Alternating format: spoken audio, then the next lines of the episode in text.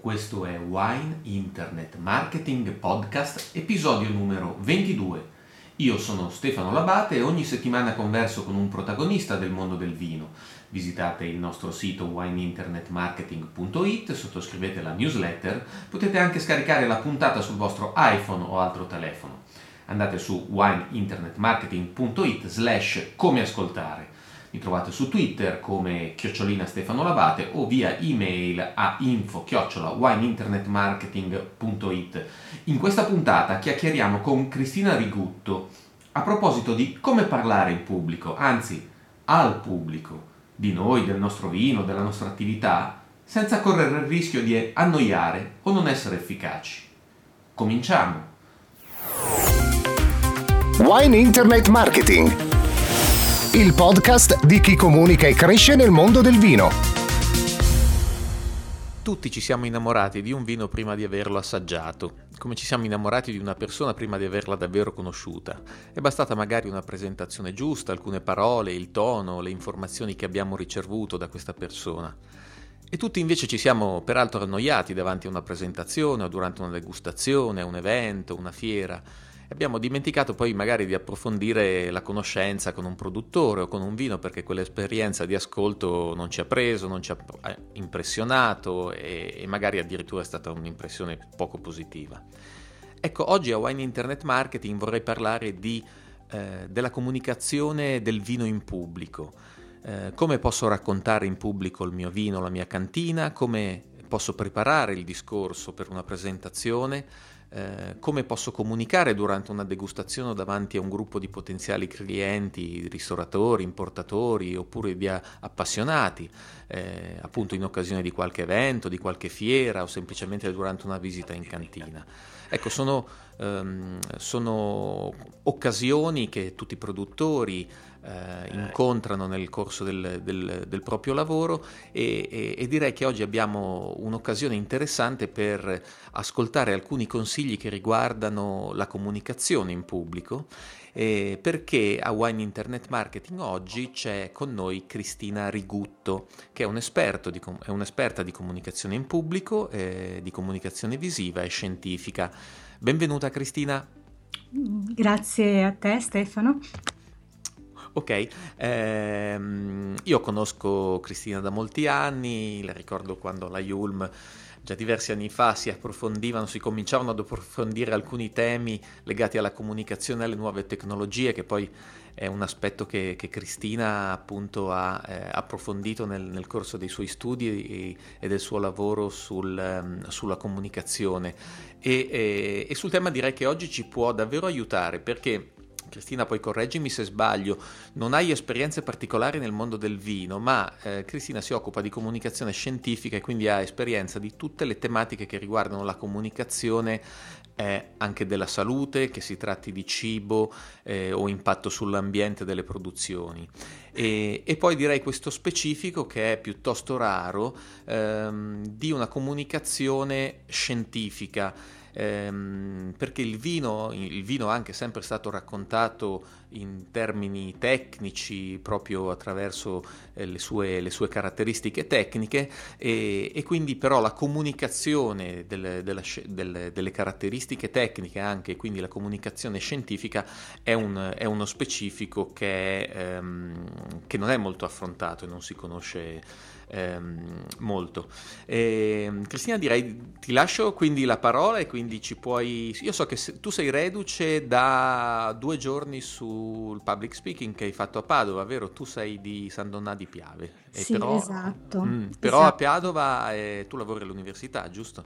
Sì, insegno eh, comunicazione visiva della scienza al Master in comunicazione delle scienze di Padova e quindi sono lì molto spesso non solo per il corso all'università ma anche per poi tutti quei convegni che ruotano intorno uh, al master e alla comunicazione della scienza nello specifico. Certo. Ecco in questi, mm, sì, in questi dimmi, due dimmi. giorni appunto ho tenuto un corso per ricercatori sulla comunicazione in pubblico, sul public speaking. Perfetto, ecco, eh, tanto per dare altri due tratti di te, tu sei economista di formazione, ma sei appunto nella comunicazione aziendale ormai da, da molto tempo e poi direi eh, hai affinato il, mm, il, tuo lavoro, i tuoi studi eh, nel tempo per far fronte allo sviluppo tecnologico e ai mercati e, e oggi ti occupi, come dicevamo, di formazione aziendale post laurea ehm, in modo particolare rispetto alla comunicazione in pubblico visiva e scientifica. Sei autrice di alcuni libri, in modo particolare uno molto interessante che, eh, sul, sull'utilizzo di Twitter per, per, gli accademici, giusto? Per esatto. i ricercatori. E, e, poi c'è un luogo tuo di riferimento in rete che è conosciuto da molto tempo, peraltro, che si chiama Tutto Slide, in cui sei stata, direi, tra le prime a dare proprio informazioni e consigli puntuali rispetto a come si organizza una, eh, una comunicazione. Ehm, dunque, dopo questi preamboli, a questo punto tocca a te di aiutarci a, a entrare nel, nella materia. Io mi sono appuntato alcune. Eh, il tema della comunicazione ehm, in pubblico si può prendere ovviamente da, da diverse prospettive. Ehm, tu, da, da, sì. eh, tu eh, lascio a te eh, offrirci un, un ingresso. Allora, guarda, la comunicazione in pubblico, che io amo definire al pubblico, perché in realtà comunicare in pubblico e comunicare al pubblico sono due cose diverse. Comunicando al pubblico tu cerchi un vero e proprio contatto e si può affrontare in tanti modi perché la si può affrontare dal punto di vista uh, del PNL, la famosa programmazione neurolinguistica, si può affrontare dal, sotto l'aspetto dell'uso della voce, sull'uso del corpo per comunicare. Io l'affronto proprio da economista, quindi come studio dei mercati e quindi studio del pubblico. In base al pubblico che ho davanti decido quella che è la strategia migliore per uh, comunicare. Quindi mh, mm, vedi che le, le, sfaccettature sono tantissime ed è un argomento veramente molto molto vasto. Per quanto riguarda la comunicazione del vino, ovviamente, insomma, credo che il pubblico da, sia proprio la, la, la prima parte da, da, analizzare per poter parlare. Certo, e quindi mh, mm, sembra interessante, quindi entriamo questo, nel rapporto appunto con il pubblico, su, con chi ho davanti, perché Ehm, ricordo c'è un libro che tu conoscerai su, su, ricordo l'avevo letto di Debra Fine che ha scritto questo libro sul Big Talk, no? E dice uno dei la maggior parte del nostro tempo dobbiamo passare a capire le idee, i sentimenti e, le, e, e, e i desideri delle persone che abbiamo davanti prima di parlare. E, ehm, che è un approccio che non è poi così mh, troppo scontato, no? Anche nel vino molto spesso si, si racconta quello che si vuole raccontare senza tenere troppo in considerazione chi c'è davanti. Tu come, che, che tipo di consiglio dai per, per capire appunto come, um, come impostare il proprio, il proprio, discorso nei confronti del, dell'audience? Allora, il consiglio che do sempre io è quello di, um, per prima cosa, capire cosa si vuole comunicare e perché. E non è assolutamente scontato perché quando io chiedo a un'azienda cosa volete comunicare, loro partono dalla famosa storia aziendale, quindi raccontare se stessi, raccontare il prodotto e così via. E dico sì, va bene, ma questo è un discorso lunghissimo. Dimmi in una frase cosa vuoi comunicare, cos'è quella cosa così importante eh, che tu vuoi far passare. Immagina di non aver tempo per dire nulla, eh, devi dire al volo qualcosa correndo, prendendo il treno, ma qualcosa che vuoi che resti. Qual è quella frase? E fanno fatica a focalizzarsi, però effettivamente ecco, bisogna identificare quella cosa importante da passare. Poi bisogna fare anche qualcos'altro secondo me e quindi prendere proprio carta e penna e fare una lista invece di tutte quelle che potrebbero essere le esigenze del pubblico, cosa vuole sapere il pubblico. Il pubblico di cose ne vuole sapere sempre molte, allora devo mettere insieme ciò che voglio comunicare io, ciò che suppongo il pubblico voglia sapere da me, se le due cose, se le due liste sono uguali, mh, mm, devo interrogarmi e riflettere, vuol dire che non ho capito bene il pubblico, perché il pubblico di solito vuole sempre cose diverse. E mm. poi vado a trovare quel punto in comune. Con quel punto in comune sono sicura di dire quello che voglio io, ma anche andare incontro alle aspettative del pubblico, quindi dargli qualcosa di veramente concreto da portarsi a casa. Perché sai, se mi vengono ad ascoltare perdono tempo investono denaro magari per lo spostamento, quindi gli devo dare qualcosa di veramente importante, ecco, un, che sia un messaggio, che sia un consiglio, ma qualcosa che loro vogliono e che per loro è importante. Certo, hai fatto, hai fatto riferimento anche al tempo, no? che è un'altra variabile forse, cioè il contesto in cui avviene un racconto. Hai detto prima magari prendendo il treno perché eh, oppure come dicono gli americani, no? il pitch elevator, il raccontarsi esatto. mentre, mentre, si sale eh, in ascensore, quindi come raccontarsi in un minuto. Ecco, quindi l'occasione è, è una cosa che devo, che devo, considerare assolutamente, perché ci sono alcune cose che anche semplicemente per un fatto di tempo non, sono, non posso raccontare. E, ehm, quindi ecco, l'audience, il tempo, eh, che, altre, che, altre, cose possono, de- devo considerare prima di organizzare il mio discorso rispetto appunto a una preparazione che, che voglio fare? Ecco, io direi che una volta che tu hai fissato il tempo, anche se ai 20 minuti hai fissato un tempo di 3 minuti, che è molto importante perché comunque all'inizio che io devo catturare le persone, eh, ho fissato l'audience, devo sicuramente anche eh, fissare il discorso e mh, su come fare il discorso io ho fatto più o meno una filosofia di, di, di vita che è uh, semplicità ma non semplificazione. Ovvero... questa è la bella sfida, eh? per, per, anche per il vino, per raccontare la complessità, la, la qualità, semplicità ma non semplificazione. Mm, sì, mm, perché mh, molto spesso noi tendiamo a semplificare il messaggio perché sia capito da tutti. Però dimentichiamo uh, di essere semplici. Secondo me la cosa importante è proprio essere semplici, ma come stile di vita quando comunichi, uh, essere umili soprattutto, perché molto spesso quando si spiegano le cose alle persone, e dico spiegano, si dimentica di condividere le idee con le persone. Sono due cose diverse. Se io condivido, mi metto stesso, allo stesso livello delle persone, non do per scontato che chi ho davanti eh, non sappia nulla, eh, potrebbe saperne più di me e soprattutto mi, diciamo mi metto allo stesso livello, mentre se io spiego le cose alle persone eh, potrei avere quella tendenza a salire in cattedra no? mm. e quindi a mettere, sai, un certo distacco tra me e te, io so, tu non sai. Quindi mh, mm, è già secondo me un, un, modo sbagliato di partire, per questo dico essere semplici. Se sei semplice uh, ti poni mille domande, cominci a chiederti chi hai davanti, se la persona che hai davanti è interessata a ciò che dici, se la persona che hai davanti ne sa più di te, quanto te, meno di te e quindi ti, ti rapporti in un modo diverso. Ecco perché uh, ho dico semplicità e non semplificazione, non basta rendere le cose semplici, bisogna proprio essere semplici nel cuore. Mm, mm, mm, mm. Senti, prima parlavi di, di, di, questo, di questa cosa che ti capita quando parli con le aziende, appunto quando pensate a un discorso, eh, a cosa raccontarsi, a cosa raccontare. Ehm, tu dici magari non è necessario raccontare tutta la storia, bisogna tenere conto del tempo che abbiamo.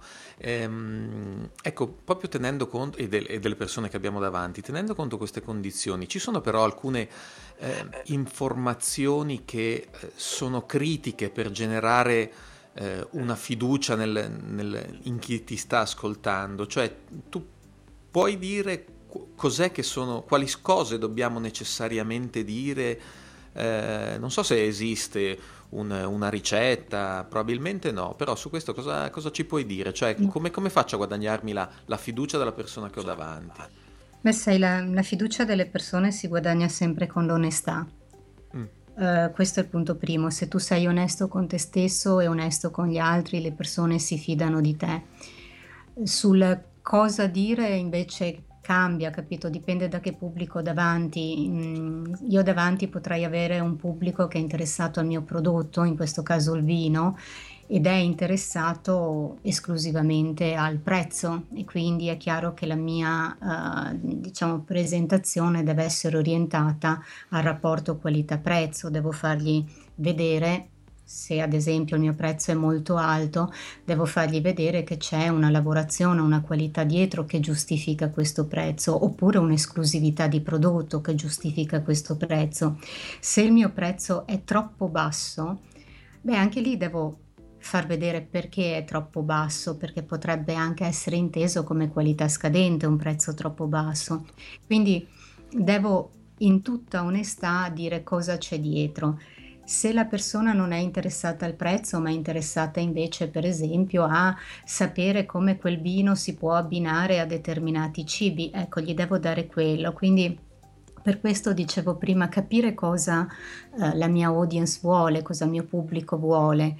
Mm, se si fanno delle presentazioni in azienda, ecco, sarebbe bene magari indagare prima, di solito si manda una mail, un piccolo questionario, quali sono le tematiche che ti interessano di più, proprio per poter rispondere in modo chiaro a quelle che sono le loro curiosità, le loro esigenze. Quindi mh, mm, io non partirei mai dalla presentazione vera e propria di un prodotto, ma partirei dalle risposte alle domande che le persone si pongono.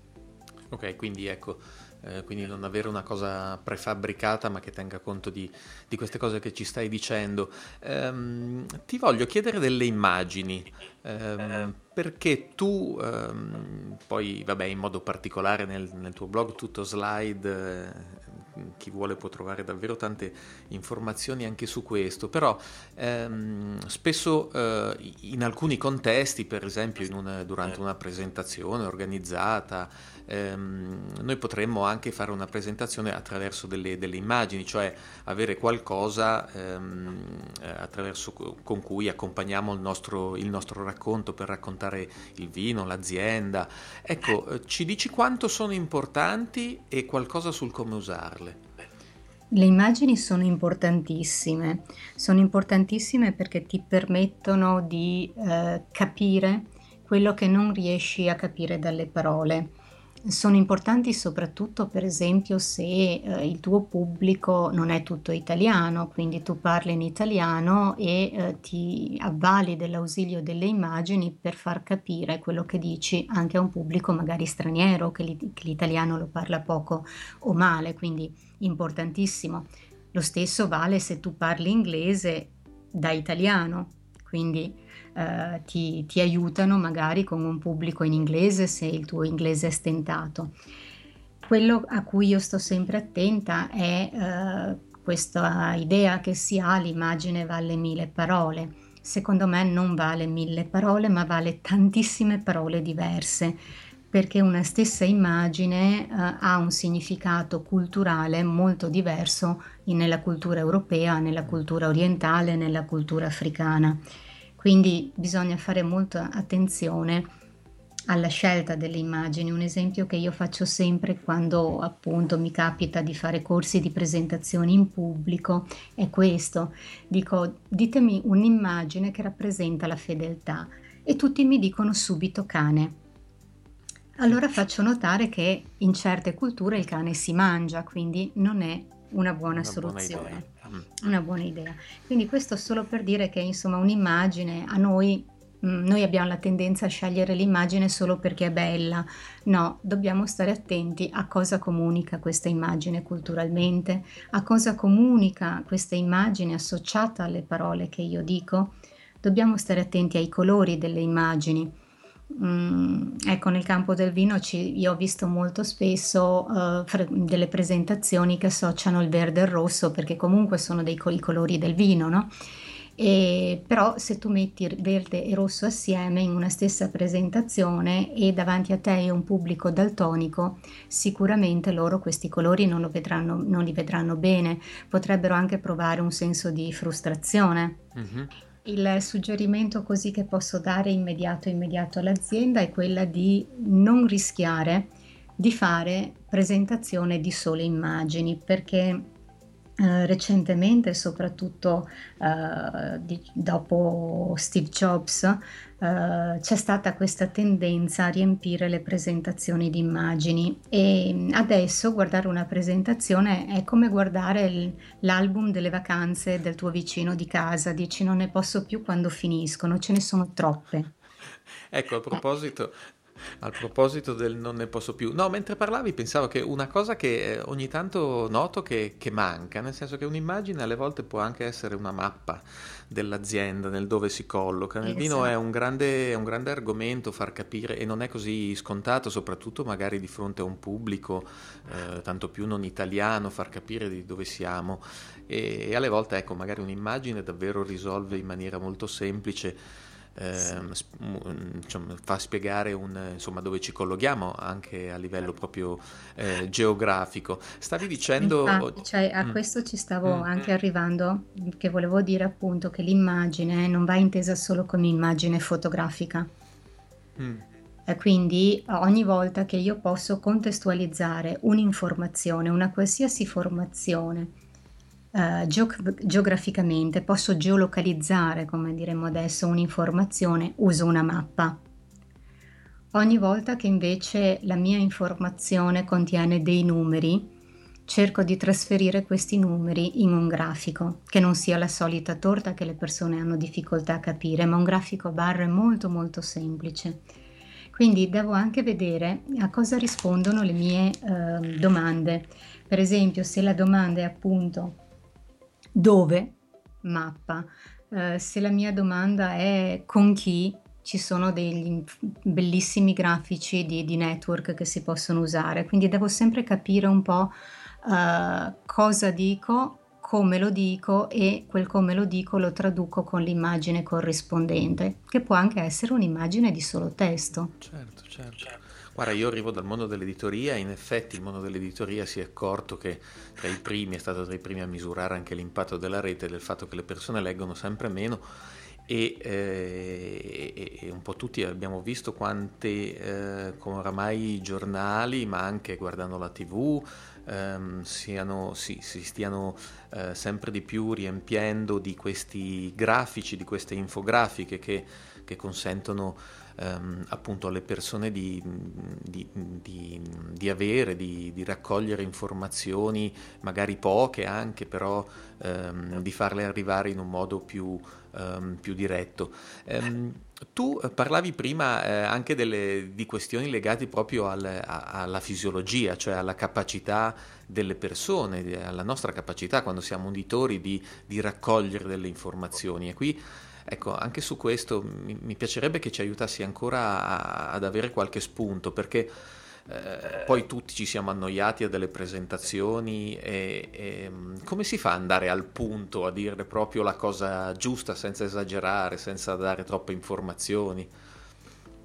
Beh, eh, sicuramente ehm, quello che faccio io eh, è prima di tutto penso a cosa vorrei sentirmi dire.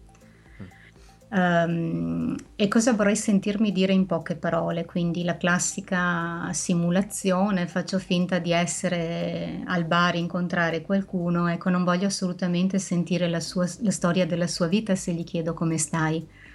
Eh, mi basta un sto bene, grazie tu. Ecco, quindi questo proprio per dare l'indicazione di cosa scegliere. Cer- devo cercare di scegliere un argomento che sia interessante per tutti, però ehm, ne devo parlare brevemente, non posso eh, raccontare tutta la storia eh, per arrivare al punto, devo andare al punto subito. Poi se le persone vogliono sapere tutta la storia che c'è dietro, me lo chiederanno. Quindi andrei proprio su qualcosa di sintetico e lascerei molto spazio alle domande delle persone. Come non annoiarle, ovviamente dipende anche molto, sai, dalla capacità dello speaker, insomma, se hai Certo. carisma non le annoi mai. Mm.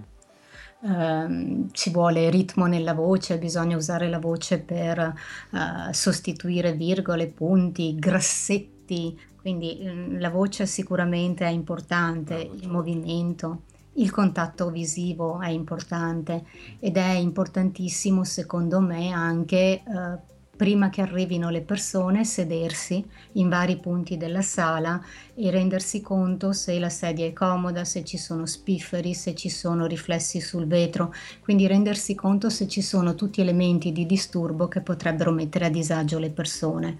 Questo non lo fa quasi nessuno. Mm. Però se sei stato seduto almeno un 15 minuti nei vari posti prima che arrivino le persone prima di cominciare, ti rendi conto di quante cose potrebbero dare loro fastidio. Mm-hmm. E quindi anche poi puoi, quando parli, dire sì, mi rendo conto che quelle sedie sono scomode, le ho provate anch'io, quindi cercare, sai, quel contatto con le persone che fa sentire che a te importa di loro. No, dicevo poi mh, mm, c'è anche una tecnica che io uso molto, eh, se devo raccontare un prodotto, dire qualcosa di, del prodotto, anche mh, mm, cerco di personificare il prodotto, ovvero mettermi nei panni del, del prodotto. Eh, questa è una tecnica che viene utilizzata moltissimo, forse i più bravi ad utilizzarla sono stati quelli di ESA quando hanno eh, dato personalità ai robot, mm, a Rosetta e all'Enderfili. Um, ed è una tecnica che è valida perché dando personalità al, al prodotto eh, crei non solo un brand, ma crei un personaggio con cui il pubblico può interagire. Mm, questo è un po' anche il motivo per cui in America adesso si stanno riempendo queste presentazioni di questi pupazzi che rappresentano il, mm, il brand o il prodotto. Ecco, quindi non, è, non, parla l'autore, ma parla il libro, così come non potrebbe non, non essere il produttore a parlare, ma parlare, potrebbe essere il vino in prima persona che che racconta, è uno spunto interessante. Sicuramente, mm. sicuramente. Cosa prova ad essere assaggiato? Um, se metti il bicchiere vicino ad altri vini, cosa provo io? No, ma eh, sono più rosso, sono più aromatico. Um, e chiedi agli ascoltatori di dirti mm, mm, mm. cosa ho io di diverso. È un ottimo spunto anche per capire cosa pensa il pubblico di te, del tuo prodotto um, e uh, ovviamente fare tesoro di tutte le informazioni che ti, ti vengono date così spontaneamente. Certo. Insomma. Ecco, su questo punto resterei perché appunto cosa, cosa, pensa il pubblico, nel senso che molto spesso si preparano dei discorsi, si vede che è una, una lunga cavalcata verso la fine e, e, invece è interessante, è molto interessante capire cosa, cosa, arriva alle persone, se c'è un atteggiamento positivo o negativo, soprattutto poi avere feedback da, da, questa, da questa, platea. Ehm, tu su questo cosa, cosa ti senti di consigliare? Io uso moltissimo Twitter, tu lo sai, però mh, mm, si può fare anche con altri strumenti. Mm, normalmente mh, mm, quando tu crei qualche evento hai sempre la lista degli invitati, quindi oggi attraverso i social media hai la possibilità di esplorare i loro profili, esplorare i commenti, le loro foto e eh, farti un'idea abbastanza precisa delle persone che hai davanti puoi anche interagire con loro nei social media e dire loro guarda ci sarà questo evento, però prima di incontrarci all'evento cominciamo a conoscerci un po', um, cosa vorresti mm, sentirti dire, cosa ti interessa, cosa ti piace, quindi proprio cercare anche di avviare una conversazione. In questo modo io raccolgo tutta una serie di informazioni che mi sono utilissime per strutturare una presentazione che al mio pubblico interessa veramente. E mm. uh, io normalmente anche poi mi seguo lo stream Twitter mentre parlo, che è una cosa un po' difficile, però ormai sai l'esperienza uh, mi aiuta e uh, in modo da capire se ci sono delle criticità e quindi eventualmente intervenire o approfondire un discorso. Mm. Lo stream Twitter, tu prepari prima una serie di post che andranno Ehm, diciamo tu conoscendo l'ora a cui fai l'intervento, prepari prima questo, questo stream dei tuoi tweet oppure semplicemente interagisci con la conversazione che si sviluppa? Io 15-20 giorni prima comincio a uh, pubblicare delle slide per suscitare interesse. Ok. E quindi pubblico delle slide, um, le pubblico anche più volte, vedo se vengono ritwittate da chi tengo nota dei commenti, interagisco ogni volta che posso. Uh, invito le persone ovviamente a venirmi a sentire, uh, a volte anche chiedo c'è qualche argomento in particolare che vorresti sentire all'interno ovviamente di questa uh, presentazione mm. e poi soprattutto interagisco moltissimo dopo perché il feedback dopo è importante, quindi guardo cosa scrivono, come lo scrivono, però soprattutto guardo cosa non scrivono. Um, quando io guardo lo stream Twitter alla fine, um, innanzitutto da, dai vari tweet capisco perfettamente se le persone hanno recepito il messaggio che volevo dare, no? Perché se le cose sono scritte esattamente come le avrei scritte io, allora vuol dire che ho comunicato bene. Mm. Se invece trovo dei tweet e dico no, ma non è esattamente questo quello che volevo dire, ecco, non è la persona che ha capito male, sono io che non ho comunicato bene. E certo, certo, molto interessante. Senti, ti chiedo ancora una cosa mentre parlavi, prima mi è venuto in mente. E molto spesso capita, alla fine tu dici ci sono poi spesso le domande al, a, durante, alla fine di, un, di, un, di, una presentazione, ma questo accade anche appunto in contesti molto, molto diversi. E come si risponde a una domanda magari provocatoria, un'obiezione pubblica? Eh, pensavo per esempio eh, nell'ambito del vino ci sono anche eh, alcuni temi controversi rispetto alla salute, all'impatto del vino sul, sulla salute delle persone e mh, mm, magari potrebbe essere anche semplice liquidare eh, liquidare un, un, atteggiamento, una domanda magari anche malevola, eh, però c'è il rischio anche di, ehm, di fare brutta figura, insomma, o di non, eh, o di non rispondere quantomeno. Certo, a tutte le ma- domande bisogna sempre rispondere anche quando sono provocatorie, secondo me. E, mh, bisogna rispondere con correttezza e onestà. Quindi se io ricevo una domanda dal pubblico e non so dare una risposta, supponiamo mi venga chiesto ehm, che, non so, mi venga provocatoriamente detto che il vino mm, fa male alla salute, nuoce alla salute anche in piccolissime quantità. Ora, se io non ho una formazione medica o comunque eh, non eh, ho una conoscenza di eh, tutti i trial clinici o le ricerche che hanno portato a determinare questo particolare dato, non posso dire no, non è vero. Non posso nemmeno però dire sì, è vero. Quindi il, io dovrò dire non sono a conoscenza di dati, eh, posso dare un consiglio da persona eh, normale come, come, lo siete voi, che è quello di non esagerare perché si sa bene che ogni volta, cioè ogni eccesso fa male, però non sono un medico e non vi posso dire fa bene o fa male perché non sono un medico, quindi sottolineare proprio davanti a qualsiasi ehm, domanda un po' così provocatoria, sottolineare bene qual è il proprio ruolo. Se io sono un medico, sono in grado di dirti si fa male, no, non fa male, ma non lo sono. Io sono qui per vendere vino, quindi ti posso dire come venditore di vino che il mio prodotto è buono, è fatto a regola d'arte, non contiene ehm, componenti che non sono ammessi per legge. Poi, per quanto riguarda la salute, ecco, non sono un medico, sono un venditore di vino, quindi mm, non posso darti una risposta precisa, posso solo dirti non eccedere. E quindi io rispondo solo eh, per quella parte a cui so dare una risposta e per il resto cerco sempre l'aiuto del pubblico. Eh.